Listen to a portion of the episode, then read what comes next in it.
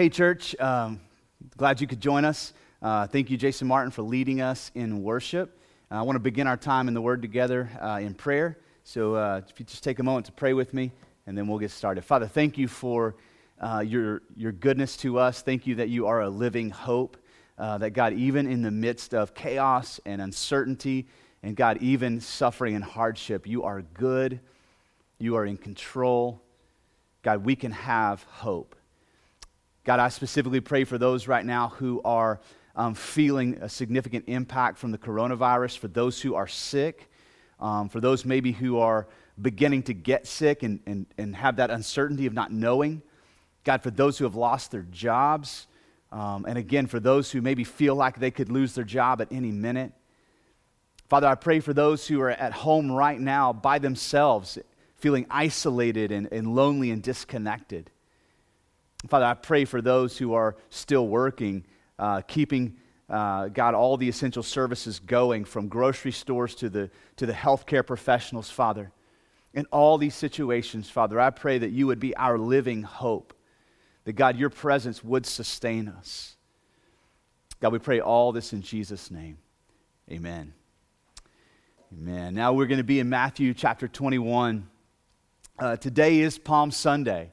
Palm Sunday marks the beginning of the last week of the public ministry of Jesus. It's often referred to as the Holy Week or um, the Passion Week. And so, um, as a church, what we're going to do this week to prepare for Easter is um, each day this week, we're going to go through a small devotional together. And, uh, and you should have received this in the emails that have gone out. Um, if not, it'll also be on social media this week. And so daily there's a small devotional uh, for us to do together um, just to prepare our hearts um, both for Good Friday and for Easter. And then um, on Friday, what we're going to do is we're going to invite you as the church uh, into a, a, corporate fast together from Thursday night at 6 o'clock uh, through Friday night at 6 o'clock. Uh, we're going to fast together as a church to focus in on uh, the death of Jesus and what that means for us, and, and ask God just to posture our hearts and prepare us to worship um, as we approach the resurrection. And we'll, we'll break that fast together on Friday evening at 6 o'clock with our Good Friday service. And it'll be set up just like this service. Uh, for us, us to all join in together, and we'll take communion together um, as a church um, all on Good Friday. And so, um, just want to invite you into all of that this week as we journey through the Holy Week together. So, in Matthew chapter 21, starting in verse 1, we find uh, kind of the beginning of this Holy Week as Jesus enters into Jerusalem. Starting in verse 1. Now, when they drew near to Jerusalem and came to Bethphage, to the Mount of Olives, then Jesus sent two disciples, saying to them, Go into the village in front of you, and immediately you will find a donkey tied and a colt with her. Untie them and, and bring them to me. If anyone says anything to you, you shall say, The Lord needs them, and he will send them at once. And so, what we're seeing here on this first original Palm Sunday is that Jesus is about to enter into Jerusalem, and his desire is to enter into Jerusalem in a very specific way. Now, it's important to note that Jesus' public ministry really is bookended by two very similar events. His public ministry began, if you remember, in John chapter 2 with his entry into Jerusalem. And there is where he cleansed the temple. And so, once again, Jesus is going to enter into Jerusalem now um, at the beginning of this Holy Week. And he's also going to cleanse uh, the temple. But let me just back up for a minute on uh, where Jesus is coming from. So recently, Jesus has been out traveling with the disciples, ministering, healing. Uh, and most recently, he's been in Bethsaida. And so uh, in Luke chapter 9, um, Luke captures some really important things for us to think about as we prepare to watch Jesus enter into Jerusalem. So in Luke 9, uh, Jesus says some really important things to those who were following him as the crowds began to gather and follow Jesus from town to town and village to village. This is where we find him saying things like, If you're going to come after me, you must take up your cross. If you're going to come after me and follow me, you're going to have to deny yourself daily if you're going to come after me, you're going to have to be willing to leave your, your family behind and let the dead bury the dead. Matter of fact, Jesus says, if you're not ready to set your hand to the plow, in other words, to come in all in committed, then there's no need in following me.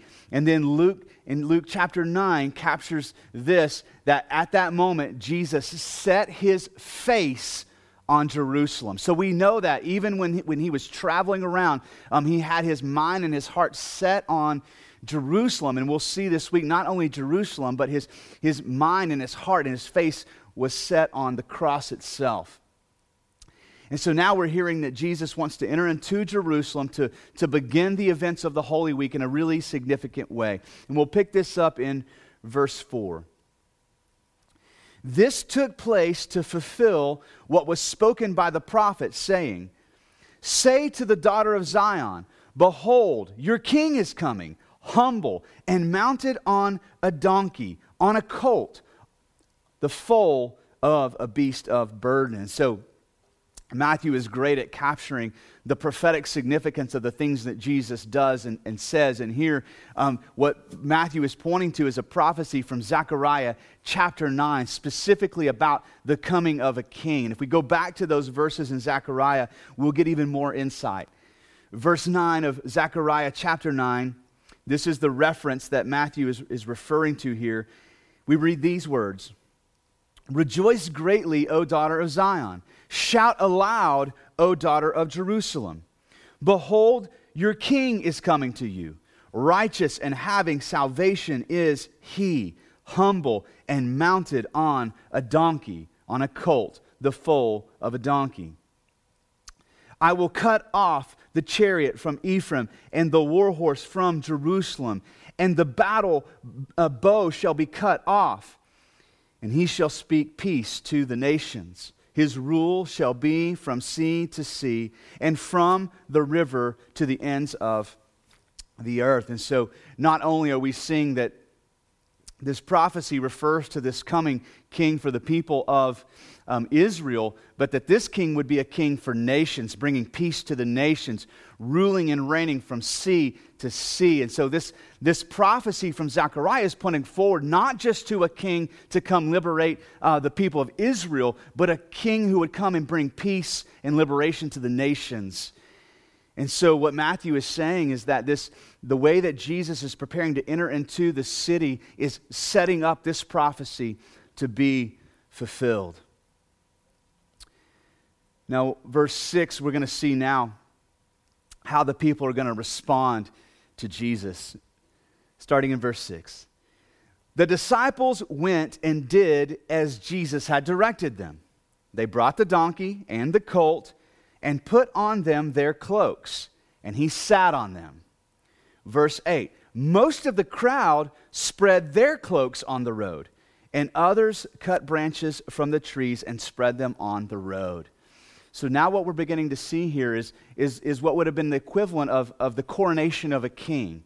Uh, a coronation would have been this big event that the, that the town and, and the people from the rural community would have been invited to, to come together and to hear the public announcement of, of the new king and to celebrate that with all the people of the land. And we see that symbolized in, in the cloaks being laid on the ground. This would have been what would have happened as a new king had passed through. The people would lay their cloaks on the ground so his feet didn't have to touch the dirt. It was this beautiful portrayal of submission to the king and the palm branches um, were a symbol for the Jewish nation of both nationalism and victory. So, as the people are laying their cloaks down and some are laying palm branches down, they're submitting themselves to this new king and they're acknowledging uh, this new reign of this new king bringing victory. Now, those were the basic elements of the coronation, but I think what's important to note, and it's somewhat hard for us to grasp, is just how unusual this coronation was. Uh, to begin with, it was somewhat spontaneous. Jesus ignites it, Jesus gets it started, but the people seem to be just reacting and, and responding, which would have been different from um, a, a planned, organized, well thought out coronation. But not only that, um, we see that there's, there are no precious gifts given to this king. Oftentimes, the coronation of a king would have been marked with the gift of like a, a historic, uh, significant item like a sword or a crown or a scepter, but there are no gifts given here to Jesus. And, And coronations often took place in like sacred places, holy places, um, significant places within the city. And here, Jesus is just walking down the street almost like a parade. And so, while this seems to be a coronation of sorts, it's a very unusual coronation. But probably the most significant word is the first word of verse 8. It's the word most. Most of the crowd spread their cloaks. Now, the idea here is that not, not everybody in the city was involved. There were some, a faithful few, who had been following Jesus. Um, his disciples were among that crowd who were here to acknowledge Jesus as king. There were others probably who were uh, maybe just more of a fan of Jesus. They had heard of Jesus. They're seeing this big um, event take place and they want to be a part of it. So they're out there throwing down palm branches. But, but rather than being part of the faithful few, these were fans who followed from a distance. And of course, we'll see all throughout this week, there were also those among the crowd who hated Jesus, who opposed him, who had already began to plot his death. And so, unlike a typical coronation for a king, We've got a group of people here, right? Some are here to acknowledge him as king, and some are here to kill him. So, verse 9 picks up with the crowds again. We read, the, And the crowds that went before him and that followed him were shouting, Hosanna to the Son of David! Blessed is he who comes in the name of the Lord! Hosanna in the highest! And he entered Jerusalem, the whole city was stirred up, saying, Who is this? And the crowd said, This is the prophet Jesus from Nazareth of Galilee. Now, what the people are shouting is incredibly significant. Some of them, we presume, meant what they were saying. Others were just joining in to be a part of the crowd. But what they were declaring was a really significant statement. First of all, the word Hosanna is the, is the idea of crying out to God and saying, God, save us. And so by crying out to Jesus, Hosanna, what they were essentially were saying was this Jesus, save us. Jesus, be our Savior. But, but in conjunction with that, they were, they were calling him the Son of David, which was this prophetic title reserved for the coming Messiah, the one who would sit on the throne of David forever, uh, mentioned in 2 Samuel 7. So they're essentially saying, The Messiah is here. Oh, Jesus, you're him. Come now and save us. I think what's important also to note about this is that as Jesus entered into the city and the, the cloaks were being laid on the ground, the palm branches were being laid on the ground, the people were shouting, Hosanna, son of David, Hosanna in the highest. Something else was happening in the city. The city was being stirred up. Now, this word stirred up means to be shaken up or to tremble. So it's the idea of kind of the rumbling of chaos now in the streets around Jerusalem that the whole city was beginning to get stirred up and beginning to rumble and shake a little bit now as Jesus enters into the city. And the question being asked, who is this? You know, for some of the crowd, uh, it, was a, it was a declaration. Who is this? Who, who else could this be but Jesus the Messiah? For others, it was a sense of curiosity. I mean, who is this? Who is this who, who comes into our city as, as a king? And for others, those who oppose Jesus, the question probably would have been better written Who does this person think he is? And so now Jesus has entered Jerusalem as the king, not just the king of the nation of Israel, but the king of the nations. From sea to sea, from, from river to mountain, bringing peace to all people. So, this Palm Sunday account is somewhat of a paradox. If you think about it, on one hand, it's a pretty unusual coronation, a very unimpressive coronation. And yet, the coronation is set in motion for the most extraordinary king. This is not an earthly king who will rule and reign for a season or a generation. This is an eternal king who will sit on his throne forever. This is a sovereign king, a king who's in control, who, who has all power and all knowledge and holds the universe in his hands. This is a king who rules a kingdom without borders. There's not a, a, a, a, borderline where his kingdom ends and another kingdom begins. Not only that, this is a king who truly loves his people. We'll see that in just a few days when we see this king lay down his life to save his people from their greatest enemies. And so, on one hand, this is a very unimpressive, somewhat spontaneous coronation for a king, but on the other hand, this is the coronation for the king of all kings. There's another part of the story I want to point out.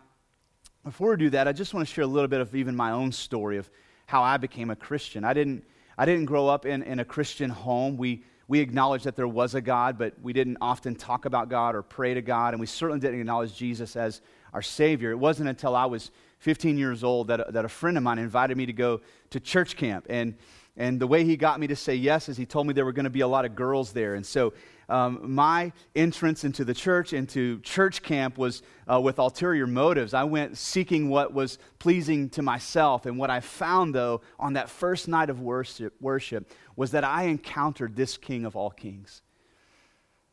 I came into this, this event looking for things to fulfill my, my selfish needs, and what I found was this, this deep longing within me that had been there my whole life was finally now being met by King Jesus.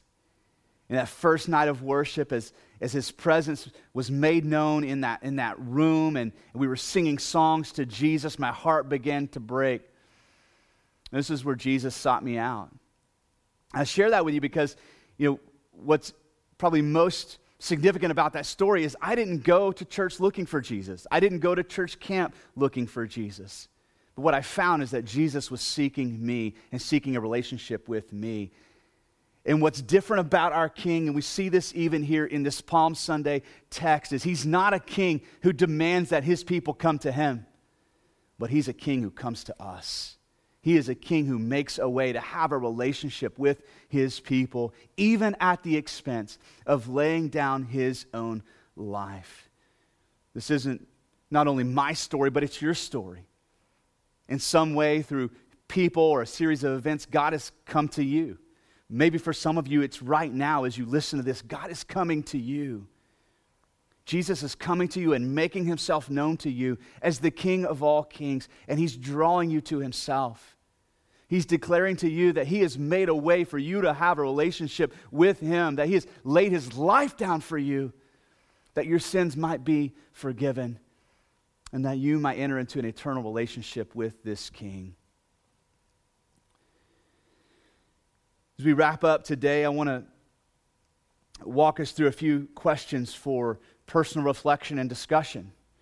And some of you may be, again, home by yourself right now, and I encourage you to take this time for, for personal reflection. Maybe even spend some time journaling about how God is speaking to you through His Word today. Others of you are maybe in your home with your family.